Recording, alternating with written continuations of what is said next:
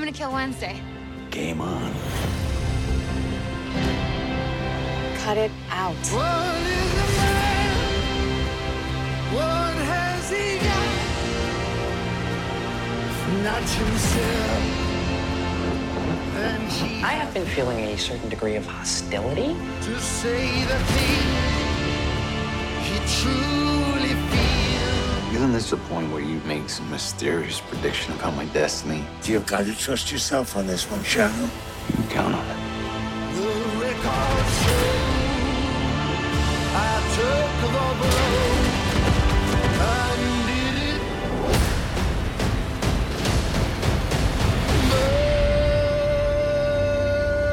my way. Jeff, welcome. Can you see Ricky? I can see Ricky. Uh, I have his reservation at the uh, Palazzo Hotel here in Las Vegas. I just want to make sure he's coming. Oh, I, I just said the last time I was in Vegas was my brother-in-law's bachelor party. I don't remember much. It was it was pretty crazy. Oh, that's that's great. That's what we're here for. Ricky, it's so good to talk to you again. How you doing, buddy? Oh, I appreciate your time and your patience today. Oh, absolutely. Uh, let's talk about American Gods. We're winding down season three. Dude, what is happening with your ex? I mean, Laura Moon has her hands on the on Odin's legend, legendary weapon. She wants to spear Wednesday. I mean, what's what, what's going on? Hey, listen, it's a woman's prerogative. I think it's only fair. My dad killed my wife first. It's only fair that my dead not, that not dead wife comes back to kill my dad uh, for revenge. I think it's fine. It's perfectly normal. Yeah, she wants to spear Wednesday. I mean, this is getting out of control. It's they, I mean, when people think they've got some family problems, I think I think Shadow Moon's winning there. You know, when when your your dead wife is coming back to kill her- your father for killing her first. Um, it's getting pretty intense on the show for sure. Well, she's like, baby, I'm back. No one's gonna mess with me, let alone what she wants to do to Wednesday, right? She's got this new attitude.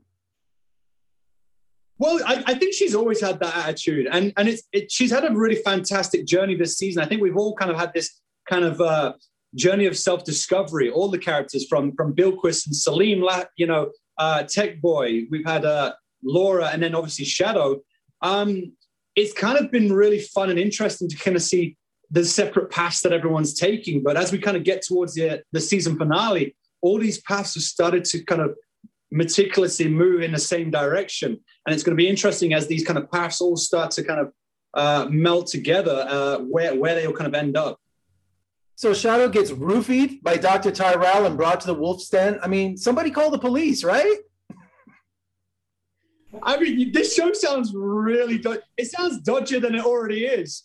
Um, but yeah, I mean, who, I I was going to say something terrible then, but I was going to talk about Dennis O'Hare. But like I was going to say, um, what a fantastic actor he was. What an honor it is to work with some of the great talent on this show. You know, when I'm sat in a scene with Blythe Danner and Ian McShane, and then Dennis O'Hare and, and, and Ian McShane, you know, it's it's an it's an incredible journey for me as an actor. You know, as as a young actor, kind of learning the, the, the trade, being educated by these fantastic actors, is, has been a lot of fun and a lot of fun to play with all these incredible tools.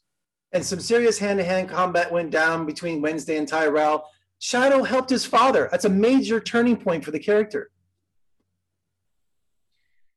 It is. I mean, Shadow just doesn't like violence. You know, I don't think he necessarily was helping his dad. It's kind of just the, I just don't like blood. You know, he's very squeamish.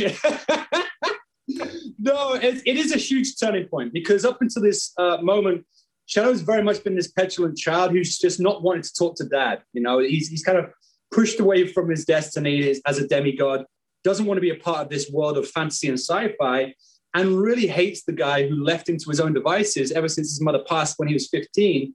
Um, he's had a world of hurt, a, a life of just pain and struggle. And Wednesday could have been there at any time. And so to finally see Shadow stand up for his father again, you know, after he did so with uh, with Sweeney in, in the previous season, we really are kind of seeing Shadow not necessarily take a liking, but maybe an understanding that maybe there was a good man there before. I think we saw through Cordelia and we definitely saw through Demeter, played by Blythe Danner, that Wednesday was a good person once. Could he be again? And that's where we kind of find Shadow struggling with that kind of belief that maybe he could have this father figure back in his life. Well, expecting the unexpected going into the final two episodes of season three, I hear episode nine is going to be big. Explosive, shocking, cold. I, I, will actually say it was cold. That was the coldest episode I have ever been in in my life. I've never felt cold like that Toronto winter. So when you see me like acting cold, uh, uh, that's not acting at all. That was brutal. That was like I think it got, got to minus 26 degrees, I believe.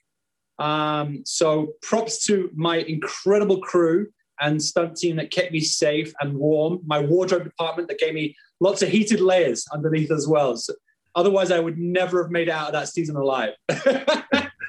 well, season finale of American Gods season three is March 21st on Starz. And uh, I have one final question for you, Ricky. Do you floss every day?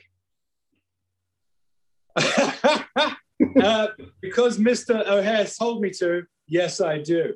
Hygiene, ladies and gentlemen, hygiene. Ricky, thank you so much for talking to me again. Love the show. You're always a great interview. I'll see you in Las Vegas soon. And remember, I won't say anything, so just come have a good time. 20 bucks on red. Thanks, Ricky. Take care.